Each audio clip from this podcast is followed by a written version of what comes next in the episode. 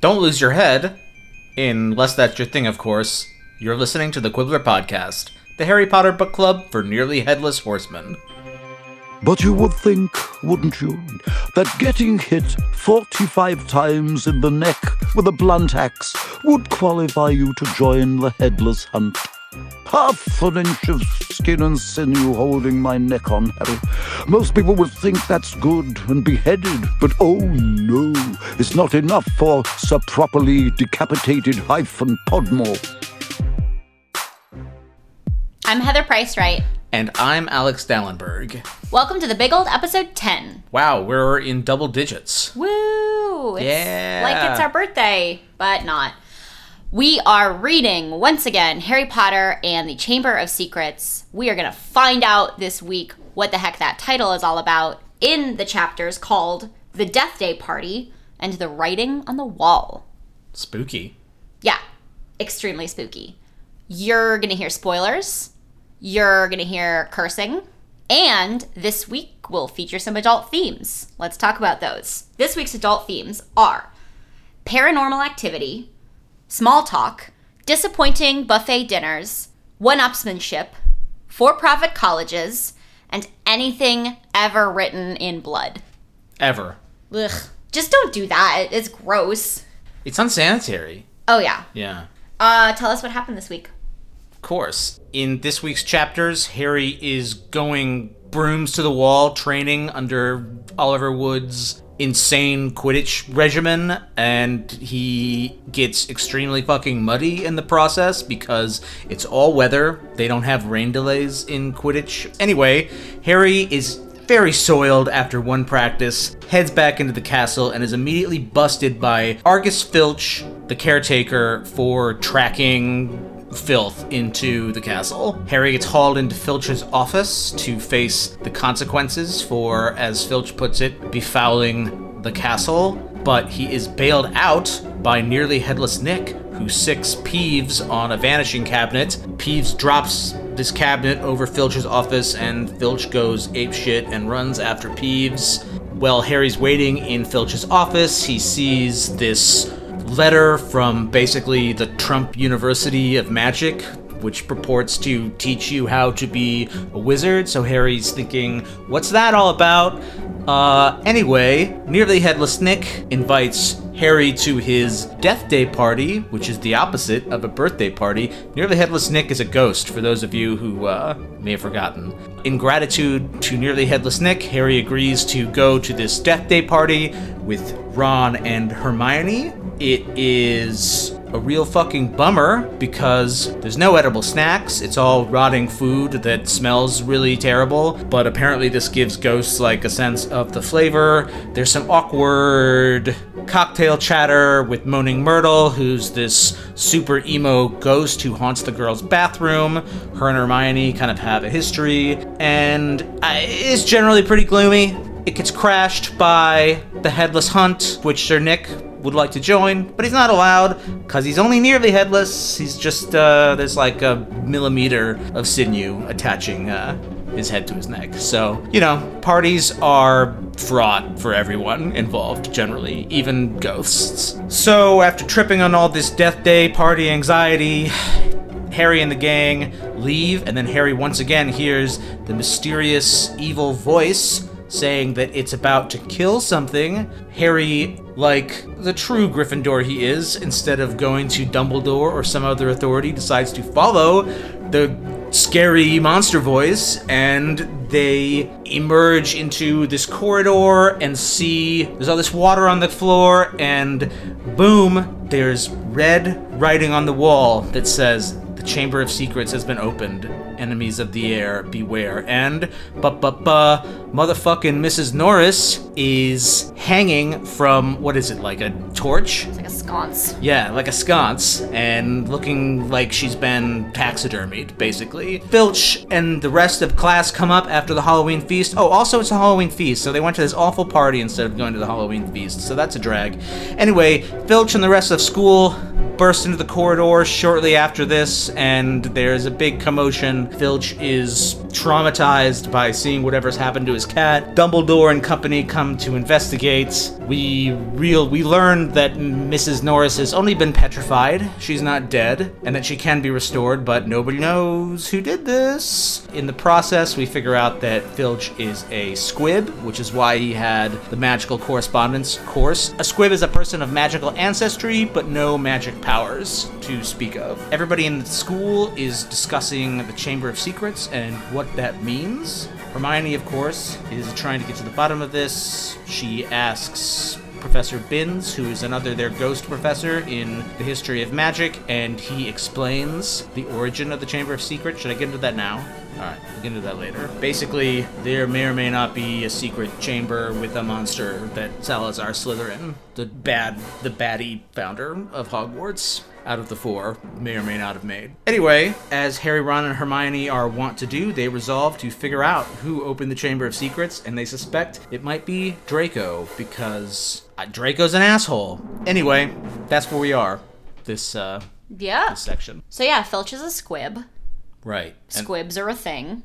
do we have any quibbles with the squibbles?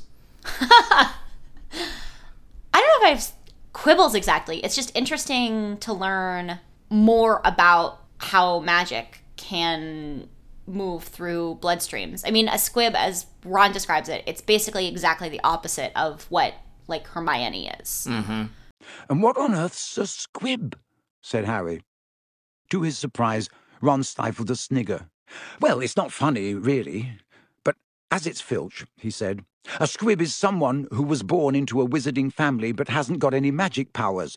Kind of the opposite of muggle born wizards. But squibs are quite unusual. If Filch is trying to learn magic from a Kwikspell course, I reckon he must be a squib. It would explain a lot, like why he hates students so much. Ron gave a satisfied smile. He's bitter. But they're not muggles, which is interesting. Like they're still allowed to be a part of the magical world because, you know, like they're not subject to the same secrecy and ostracization that just a regular old muggle would be among witches and wizards. Like Filch works at the School for Witchcraft and Wizardry. So clearly he's not subjected to the same kind of statutes of secrecy, which is interesting. I don't know. I'm worried about how the magical world treats squibs. Yeah, it feels like there's kind of a disability analog here, or differently, if that makes sense. Yeah. Filch is differently abled than, you know, everyone he lives with. And not many accommodations appear to be made for him. Like, he's the caretaker of the entire castle, where a magical person could just use spells to clean it. He has to basically get on his hands and knees and scrub this massive, sprawling complex. Yeah, it seems kind of unfair, but at the same time, I guess there probably aren't that many jobs in the wizarding world that a squib really could do. Like maybe this is kind of what's available to him. I mean, I don't know. It seems like wizards and witches in the Ministry of Magic are mostly filling out paperwork 24 7. that's true. Although, presumably, within the wizarding world, Filch wouldn't have been admitted into Hogwarts because he wouldn't be able to do any classwork. So he doesn't seem like he has any kind of formal education. yeah, that's weird that you wouldn't send squibs at least to like muggle school so that they could learn to like read and write Put them in the public education system. Right. Um, right. So so clearly Filch can't have actually gone to school because he couldn't have performed any of the tasks in school. It also explains, well, like you said, so he has to clean the castle by hand. So it kind of explains why he forces Ron for his detention to clean the trophy room using only elbow grease, no magic. I guess I came in this chapter to understand why Filch is so resentful of the students and why he's such a bitter person. And it's kind of sad that Ron views that as like really funny. Yeah, he chuckles. He does. He's like, oh, he must be so bitter. And it just, it seems really mean. Like, it seems like Filch has had a fairly difficult life. And then the only creature he loves on this earth, his cat wife, gets fucking almost murdered. I know. At last Dumbledore straightened up. She's not dead, Argus, he said softly. Lockhart stopped abruptly in the middle of counting the number of murders he had prevented. Not dead? choked Filch, looking through his fingers at Mrs. Norris. But why's she all, all stiff and frozen? She has been petrified, said Dumbledore. Ah, I thought so, said Lockhart. But how, I cannot say. Ask him, shrieked Filch, turning his blotched and tear-stained face to Harry. No second year could have done this, said Dumbledore firmly. It would take dark magic of the most advanced. He did it! He did it! Filch spat, his pouchy face purpling. You saw what he wrote on the wall. He found in my office. He knows I'm a. I'm a. Filch's face worked horribly. He knows I'm a squib, he finished. I never touched Mrs. Norris, Harry said loudly, uncomfortably aware of everyone looking at him, including all the Lockharts on the walls, and I don't even know what a squib is. Rubbish, snarled Filch. He saw my Kwikspell letter. So it's interesting that there's sort of hatred and um, prejudice in the magical world toward both quote unquote mudbloods and squibs. Anyone who's not kind of on the straight and narrow in terms of what kind of magical person they are gets a lot of heat in this world. It's a really kind of conscribing culture. Right. It's clearly a source of great shame in Filch's life. Because well no, for any anyone who's a squib right. or even for their families because remember in Sorcerer's Stone, Neville talks about how his family was really worried that he wasn't magical and when they discovered he was, everyone was like crying with relief. Yeah. I don't know. Filch's life must have been hard. It's also sad that he's turning to this incredibly predatory pyramid scheme for profit yeah, university he's program. Getting Kwikspell. conned. He's getting conned. Feel out of step in the world of modern magic? Find yourself making excuses not to perform simple spells? Ever been taunted for your woeful wand work? There is an answer. Kwikspell is an all-new, fail-safe, quick-result, easy-learn course. Hundreds of witches and wizards have benefited from the Kwikspell method.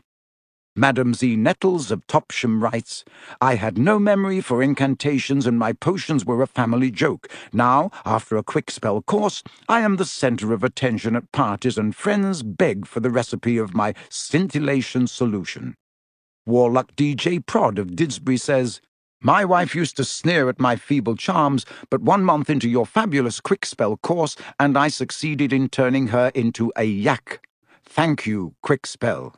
And Filch clearly doesn't have a ton of money. So, or any. I don't know. Do you think he just gets broom and board at Broom and Hogwarts? board, or do you think he uh, actually gets paid? I he gets paid in smooches from Mrs. Norris for all I know. I don't know. I wonder if Mrs. Norris is a Hogwarts creature, if or if she came with Filch from wherever he is from. Actually, I think it's really interesting that the first victim of whatever is in the Chamber of Secrets is a squib because it does set out for you exactly how much prejudice and fear squibs face. But it also doesn't make a ton of sense because it's not like Filch is like a student at the school. So I don't know why they want to drive him out. Well, it's even like, worse if you're him. working for the school, in a way. Why? If you're a member of the institution itself. But he's not really. I mean, he's the he's the janitor. Like he's not a teacher. He's not like molding young wizarding minds. yeah, but you can serve detention with him and uh He does straight up torture people. So maybe he kind of should be Okay, removed. cleaning the trophy room isn't torture. He tries to torture Okay, people. yeah, but you know, he wants to, but he doesn't really. I don't know if you should keep someone on staff that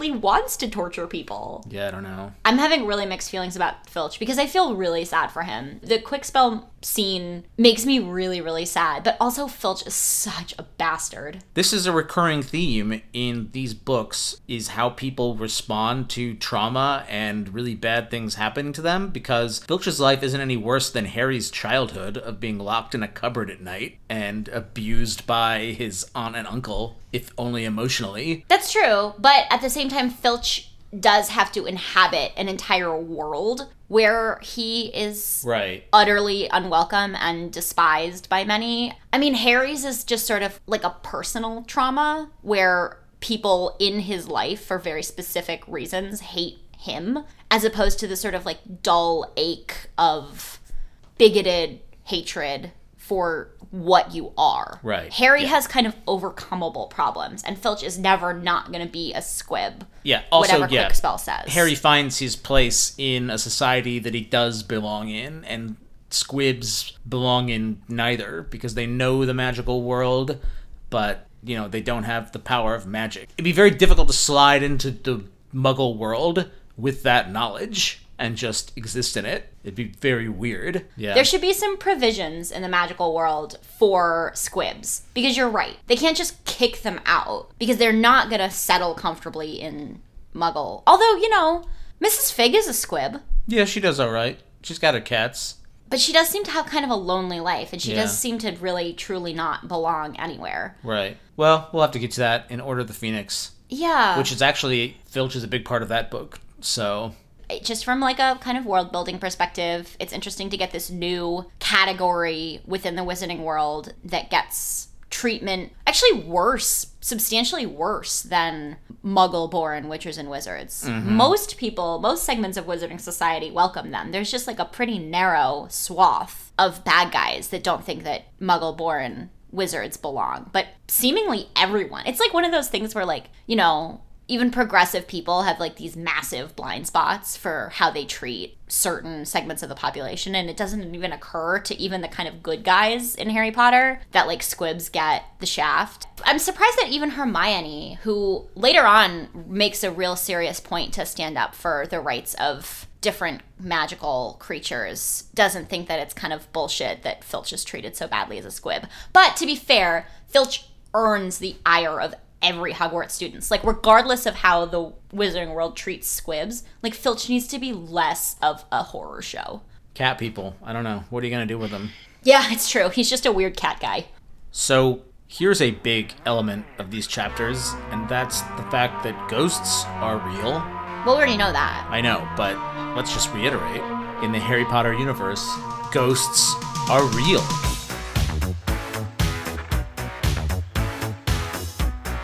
They walk among you. They're basically, well, at Hogwarts, they're basically hall monitors and docents, which is kind of funny. Uh, every Hogwarts house has its own ghost who basically provides orientation to first years. What a way to spend eternity. Yeah, Sir Nick's main function, it seems to be, is helping lost students like find their classes in the first week, and then you know floating around and rooting on the Quidditch team. I don't know, they're like these mascots. so that's an interesting aspect of ghosts. Also, not everyone seems to become a ghost. So, yeah, I have questions about that. Like, I, we don't have the ghosts of Lily and James around to guide Harry Potter. I Uh, wish we knew a little bit more about ghost lore and ghost making in the Harry Potter universe. A large number of them seem to have been the victims of capital punishment. No, I mean, it's it's violent deaths. Yeah. All of the ghosts seem to have died violent deaths, like been murdered in some way. Right, but people who, uh, spoiler alert, but there's gonna be hella murder in the books to follow, and none of those characters become ghosts. Yeah, I wonder what in a person's li- well, and you know, Professor Binns just gets up out of his body one day and he kind of dies quietly by the fire in the staff lounge and then he just gets out of, up out of his body as a ghost and goes to class. So like why the fuck is that guy a ghost? it seems I love that detail, though. I love it it too. just catches. I don't. It catches something essential about a certain type of teacher and a certain type of person who is so regimented that, of course, they would just continue to do literally he does not notice that he's dead. in the in the afterlife. Right. And even when he does figure out that he's dead, he's just like, eh, well, the kids still need me to lecture at them in a droning drawl for hours, so better get up and do it. Like, maybe, maybe spend your afterlife doing something fun, like haunting the shit out of people, rather than just continuing to be a boring teacher at a school that doesn't appreciate you. Well, and that is an interesting aspect of many of the ghosts is that they seem to be dead and loving it. Yeah, live up your death, boys and girls. They do. Well, it's funny that there's like a whole ghost society, mm-hmm. and they really revel in the kind of morbid aspect of ghostdom. Like there's ghost culture, which I really like. They have death day parties. And their own music and There are like friend ghosts, like all of Sir Nicholas's ghost pals. come up for the weekend, including basically. like the wailing widow i like that they all get these names they all get these ghost names after they've died right yeah they come up for the weekend to like enjoy the party that's nice i guess uh, they don't seem to be enjoying some elements of it. Look, food, said Ron. On the other side of the dungeon was a long table also covered in black velvet. They approached it eagerly, but next moment had stopped in their tracks, horrified. The smell was quite disgusting. Large rotten fish were laid on handsome silver platters. Cakes, burnt charcoal black, were heaped on salvers. There was a great maggoty haggis, a slab of cheese covered in furry green mould, and, in pride of place, an enormous grey cake in the shape of a tombstone, with tar-like icing forming the words, Sir Nicholas de Mimsy hyphen Porpington died 31st October 1492. Harry watched amazed as a portly ghost approached the table, crouched low, and walked through it, his mouth held wide so that it passed through one of the stinking salmon. Can you taste it if you walk through it? Harry asked him. Almost, said the ghost sadly as he drifted away. I expect they've let it rot to give it a stronger flavour, said Hermione knowledgeably, pinching her nose and leaning closer to look at the putrid haggis.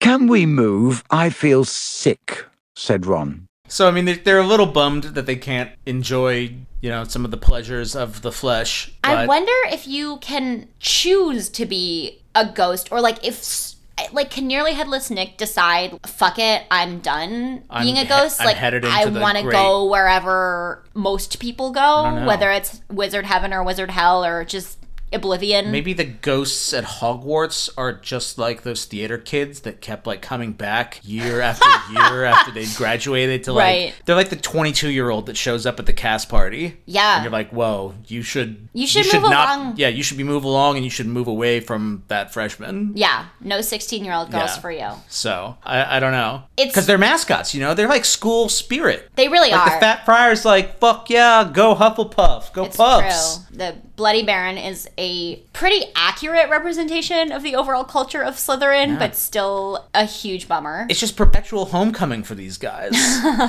Well, it's also it's shitty to imagine. Like I got kind of depressed thinking about this that you could spend eternity continuing to be sort of bummed out about like minor social slights. The whole reason that nearly headless Nick is in the corridor when Harry comes in and drips mud everywhere, being kind of preoccupied and like, you know, sad, is that he's just been notified that he is not headless enough to join the headless hunt. And it's just like, dude, you're dead. Who cares? But I mean, clearly he still does. So I can't tell if it's like kind of delightful or like incredibly depressing that nearly headless Nick is literally spending eternity having the same kind of like social ups and downs that I frankly hope my death eliminates from me having to experience. well, it's even worse for Moaning Myrtle.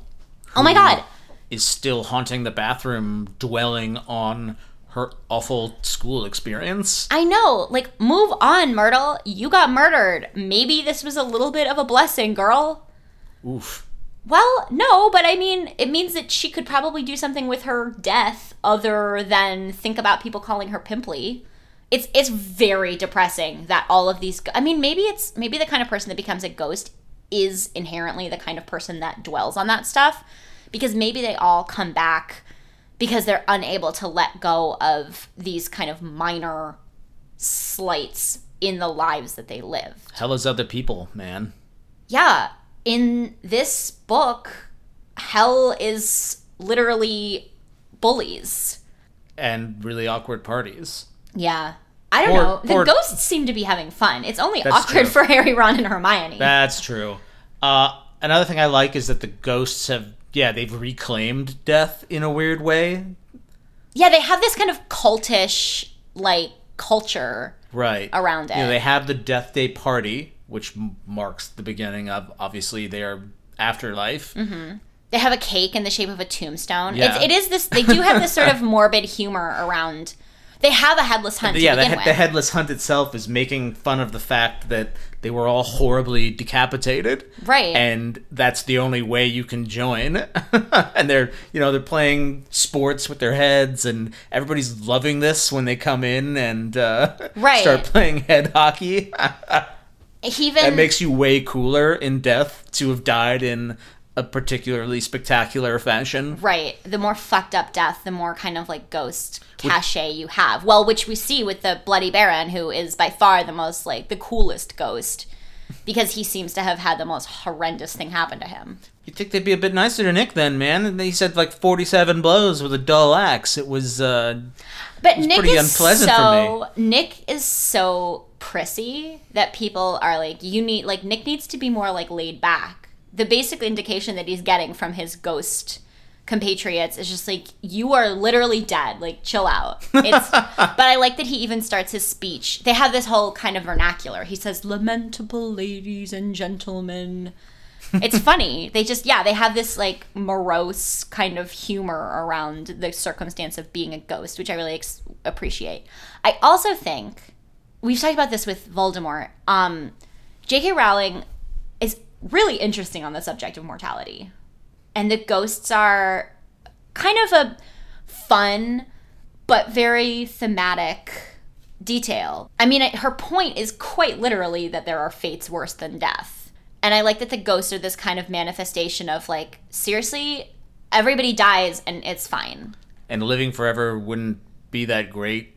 Right, that's the with. other thing. The ghosts have these kind of lame, banal lives, and she seems to be saying, You don't want this. Yeah. you do not want to live forever because life will just remain sort of boring. like having an end in sight is one of the things that makes being alive remotely interesting. Right. And the ghosts are this kind of like manifestation of how fucking stupid it would be to live forever. Yeah. But another thing that's weird about the wizarding world is it doesn't seem to have changed much since Nick was alive. It's not like Nick is like, oh my god, cell phones.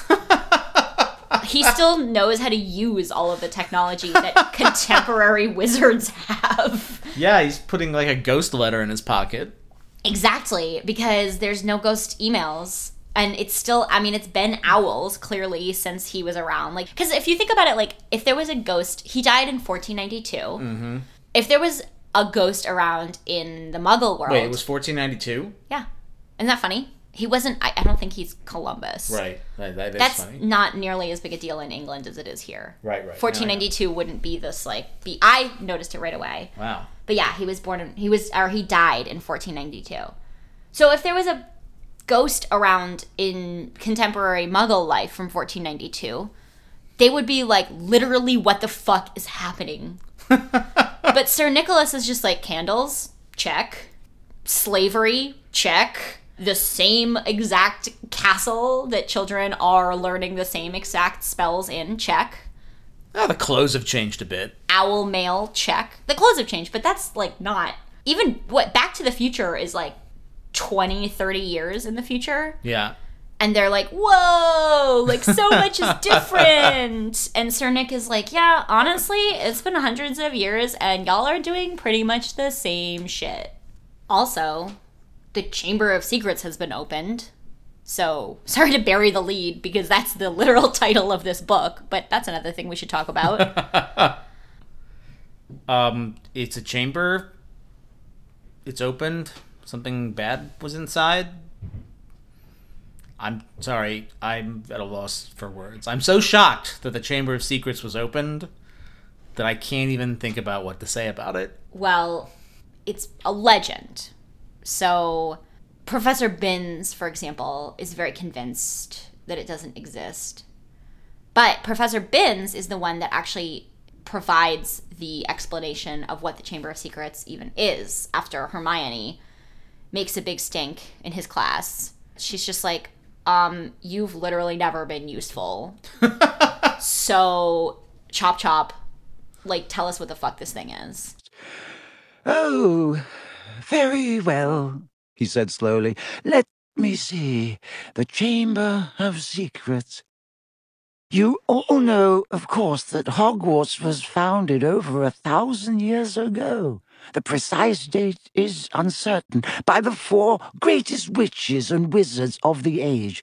The four schoolhouses are named after them Godric Gryffindor, Helga Hufflepuff, Rowena Ravenclaw, and Salazar Slytherin. They built this castle together, far from prying muggle eyes, for it was an age when magic was feared by common people, and witches and wizards suffered much persecution. He paused, gazed blearily around the room, and continued. For a few years, the founders worked in harmony together, seeking out youngsters who showed signs of magic and bringing them to the castle to be educated. But then disagreements sprang up between them. A rift began to grow between Slytherin and the others, Slytherin wished to be more selective about the students admitted to Hogwarts. He believed that magical learning should be kept within all magic families. He disliked taking students of muggle parentage, believing them to be untrustworthy. After a while, there was a serious argument on the subject between Slytherin and Gryffindor, and Slytherin left the school. Professor Binns paused again, pursing his lips, looking like a wrinkled old tortoise. Reliable historical sources tell us this much, he said, but these honest facts have been obscured by the fanciful legend of the Chamber of Secrets. The story goes that Slytherin had built a hidden chamber in the castle of which the other founders knew nothing. Slytherin, according to the legend, sealed the Chamber of Secrets so that none would be able to open it until his own true heir arrived at the school. The heir alone would be able to unseal the Chamber of Secrets, unleash the horror within, and use it to purge the school of all who were unworthy to study magic. So, damn. Binns is really skeptical of this because it's not based in historical sources. It's all hearsay. He's such a pedant. Even Hermione has a much more interesting and intelligent historical argument, which is like usually legend is based in something, bro. This is true. Binns is not really up on. Uh... Yeah, Hermione is a substantially more creative magical historian and a better thinker than their ghost teacher. Well, a couple of things sorry to people who continue to disagree with this, but this legend basically confirms that Slytherins are trash. Yeah. Because their leader wanted one of them to come to Hogwarts one day, open a door, let out a monster to murder non pureblood students. Like, I'm sorry, definition of being trash. And yet we still have a house named after him. Yeah, which this is the first time you kind of start to get a sense that the school kind of needs the magic that Salazar Slytherin, or that Salazar Slytherin seems to have basically booby trapped the school that he built so that they can't just kick all of his people out. Right, because they so, built it together. Right. So the magic of all four founding Hogwarts houses or the the magic of all four of the founders of Hogwarts is interlinked in a way that you can't remove the magic of one of them without the whole school crumbling. So it seems like for, you know, generations and generations, the leaders of the school have basically just been trying to figure out how to like mitigate the damage of Slytherin. What you say is really interesting about that because we see that in our own history where the foundation of something is not altogether awesome, but I mean, structures like Hogwarts, once they're built, it's really hard to take them apart and keep the good parts. Right. So, I mean, it's like the Constitution of the US is built on all these horrible compromises that have to do with slavery, and then the country itself is grappling with that for the next 200 years. So, like, Slytherin to me is like he's this bad historical dude, but his name's still on everything. Right. you know, well, it's like how we have stuff named after like John C. Calhoun. Right, but I mean, you know? it is true that any contemporary culture continues to grapple with the positive and negative legacies Right. of its sort of like founding fathers and, And mothers. mothers, yeah. It's, It's so, like- nice that Hogwarts has some fucking founding mothers. My god. That is nice. I'm really glad that Helga and Rowena are up in here. So I mean, And Slytherin did a good. Slytherin was part of the founding of a good institution, of a good thing, you Right. know. And uh, he had some troublesome ideas and philosophies, and they're literally bear the legacy of which are literally lurking in a hidden chamber of the school. Yeah, it is an interesting kind of externalization and literalization of what any culture or institution grapples with. Well, That's remind- a really good way of looking at it. Like it's like if we talked about yeah, like I think the Constitution and the legacy of slavery is a really example. Well, I, I was thinking about this because there is a writing. Slavery was described by some writers around the Civil War as this serpent that had lied coiled underneath the signing of the Declaration of Independence and the Constitution, and had always been dormant, waiting to strike. And then, when the Civil War erupted, that was the kind of uncoiling of that is crazy. Is that true that Yeah. people wrote about that? Mm-hmm. Damn. I wonder if JK read that I don't or know, just but you know, this. Uh, so to me, the beast of Slytherin is this. Hogwarts went on to do good things, but there was always this menace, like literally lurking in like the bowels of the castle. That's the legacy of you know some of the more toxic elements of the founding of the school, man. and it was always there. But it was easy to forget about. Mm-hmm. You know, It was easy, and that's the thing. I mean, Professor Binns is a perfect representation of the people who, in any, like I said, again, in any society, in any culture, who wish to deny the fact of that legacy and kind of want to say, we don't really have to continue to deal with this because, like, the past is the past. and he's a historian, which is perfect. Well, actually, so this book just won the National Book Award, um, and it's like a slightly different take, or I guess it's a slightly different issue. But um, the Underground Railroad by Colson Whitehead, which just won the National Book Award for fiction, imagines the Underground Railroad as a literal infrastructural project, as a literal railroad, and I think the device of kind of literalizing or making manifest those kinds of concepts in fiction is well remains with us and is something that writers for grown-ups also do. I'm positive that she probably didn't read those the narratives about like slavery described as a serpent. Also, maybe she doesn't know a ton about American history. We saw that in Fantastic Beasts. You know, and like yeah, I love you, J.K., and that's fine because I don't know that much about British history. But like, she did not do a Yeah. lot of research on America. and they're British books, but you know, British history deals with some of this like similar concerns. of- Right. Well, here's a thing that is interesting, and it just we get the first rumblings of it. Um, right after the attack, people start to think that Harry might be the heir of Slytherin, Mm-hmm. and to me, that it just seems patently ridiculous. But so what that awakens in Harry is these latent fears about whether he is where he belongs, and that's a theme in Harry's character in every single one of these books. Like feeling like he might have some part of the universe may have made a mistake in putting him where he is. So he's like harkening back to when he put the sorting hat on for the first time, and the sorting hat wanted to put him in Slytherin and then didn't. And he's having like panic attacks about this because he's like, what if I somehow am the heir of Slytherin, or just what if I don't belong on the good team? And I think wondering if you belong on the good team to me is a sign that you do because that kind of introspection mm-hmm. is one of the most positive qualities a person who is complicated as we are all complicated can have. But Harry's like really really panicking that maybe he is in some way connected to these this like attack. Right. I don't think Draco's going around thinking, "Am I being evil?" Well, here's the thing. Draco clearly wants people to think that he's the heir of Slytherin. Right. Well, he has no chill, as we've discussed many times. And uh, boy, now that he's like cool with saying the word mudblood, he's just gonna use it all the time. Oh my god, he is just throwing it around. just learned a new word.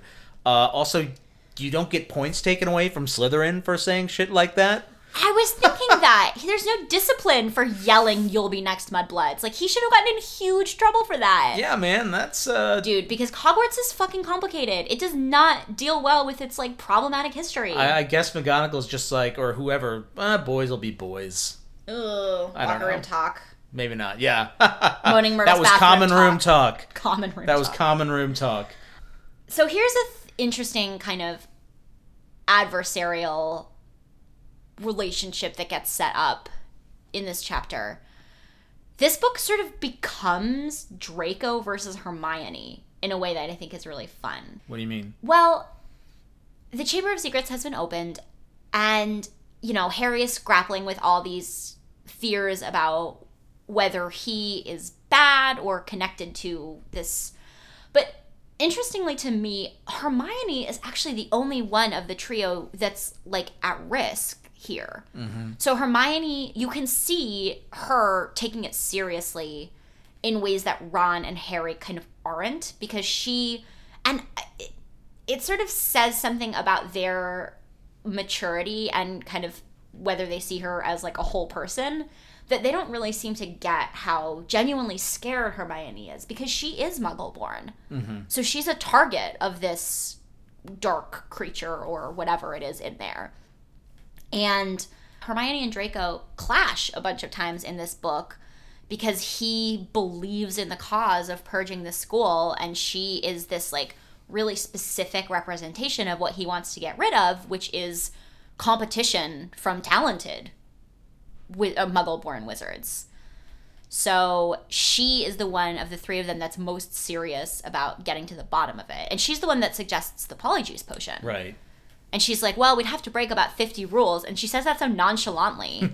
and it's like, uh, this is Hermione we're talking about. But she's like, no, look, this is actually my life. Right. Like, the, she the heir of Slytherin isn't going to murder either of you.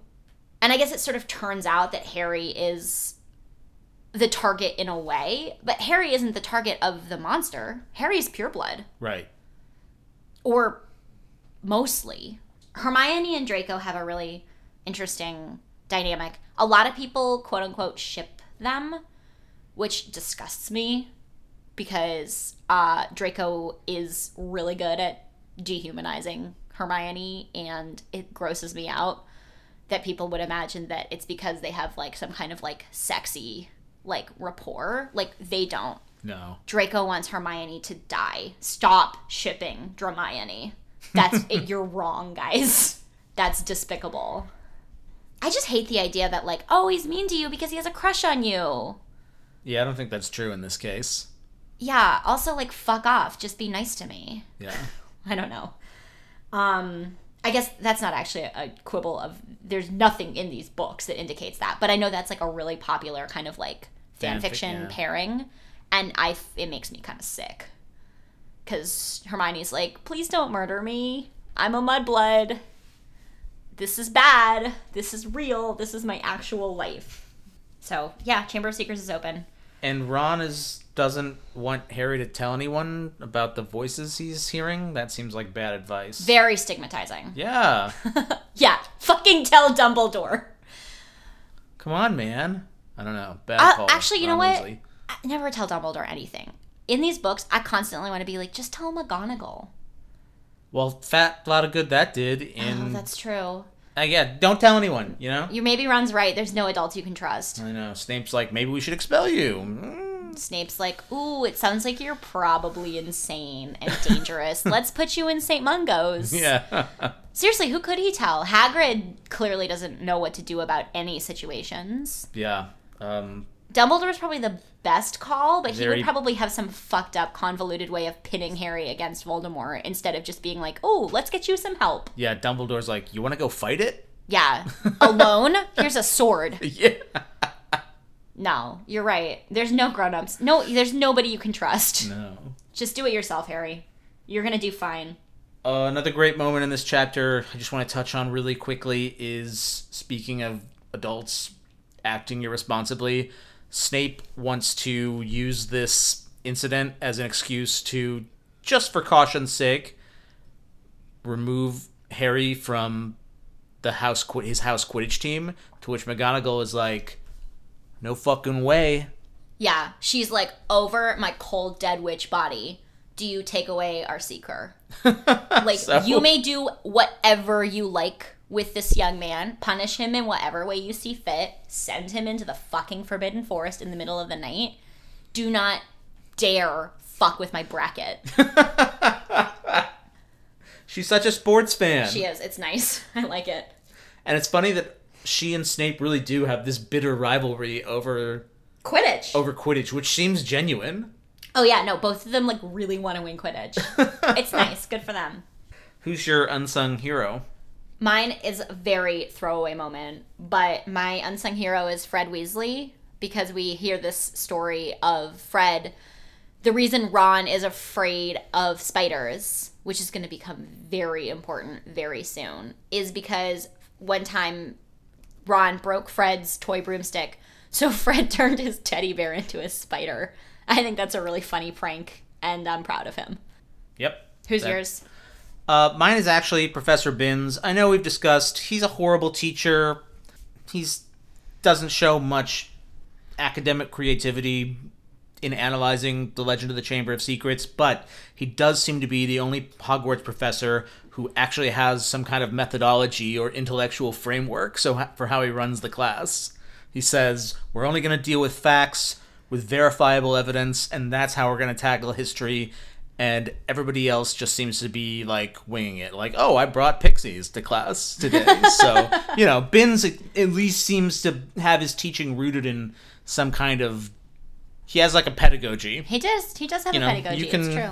You Also, man, pick it apart. He's but committed to his job. yeah, man, He is a ghost and has kept his dumb job. he is a lifelong educator and then some. And a death long educator. Death-long educator, and his classes are deathly boring.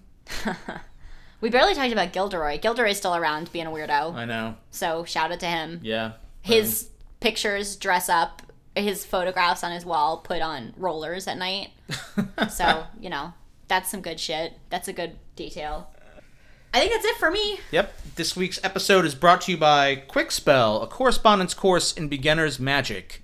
Kwikspell alums have a 125% job placement rating, so that's All good. instructors are handpicked. Yeah, all instructors are handpicked by Mr. Kwikspell himself. Next week, we are going to be reading The Rogue Bludger and The Dueling Club, both in Harry Potter and the Chamber of Secrets, obviously. The audiobook clips that you heard are from Penguin Random House Audio, and Jim Dale performs them in uh, Harry Potter and the Chamber of Secrets, so you can get those wherever you get an audiobook. Please go to iTunes if you listen to this podcast on iTunes. Um, don't forget to subscribe so you get new episodes.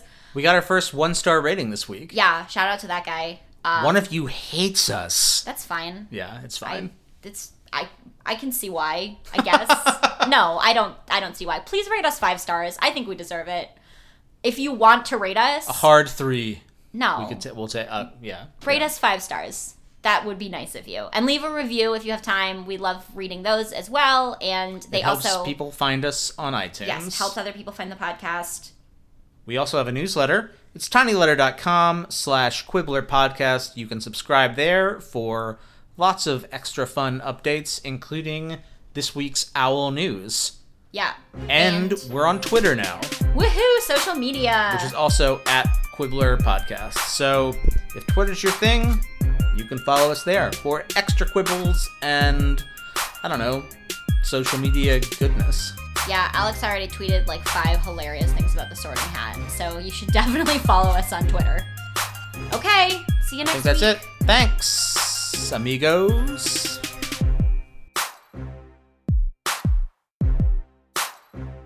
I always knew Salazar Slytherin was a twisted old loony.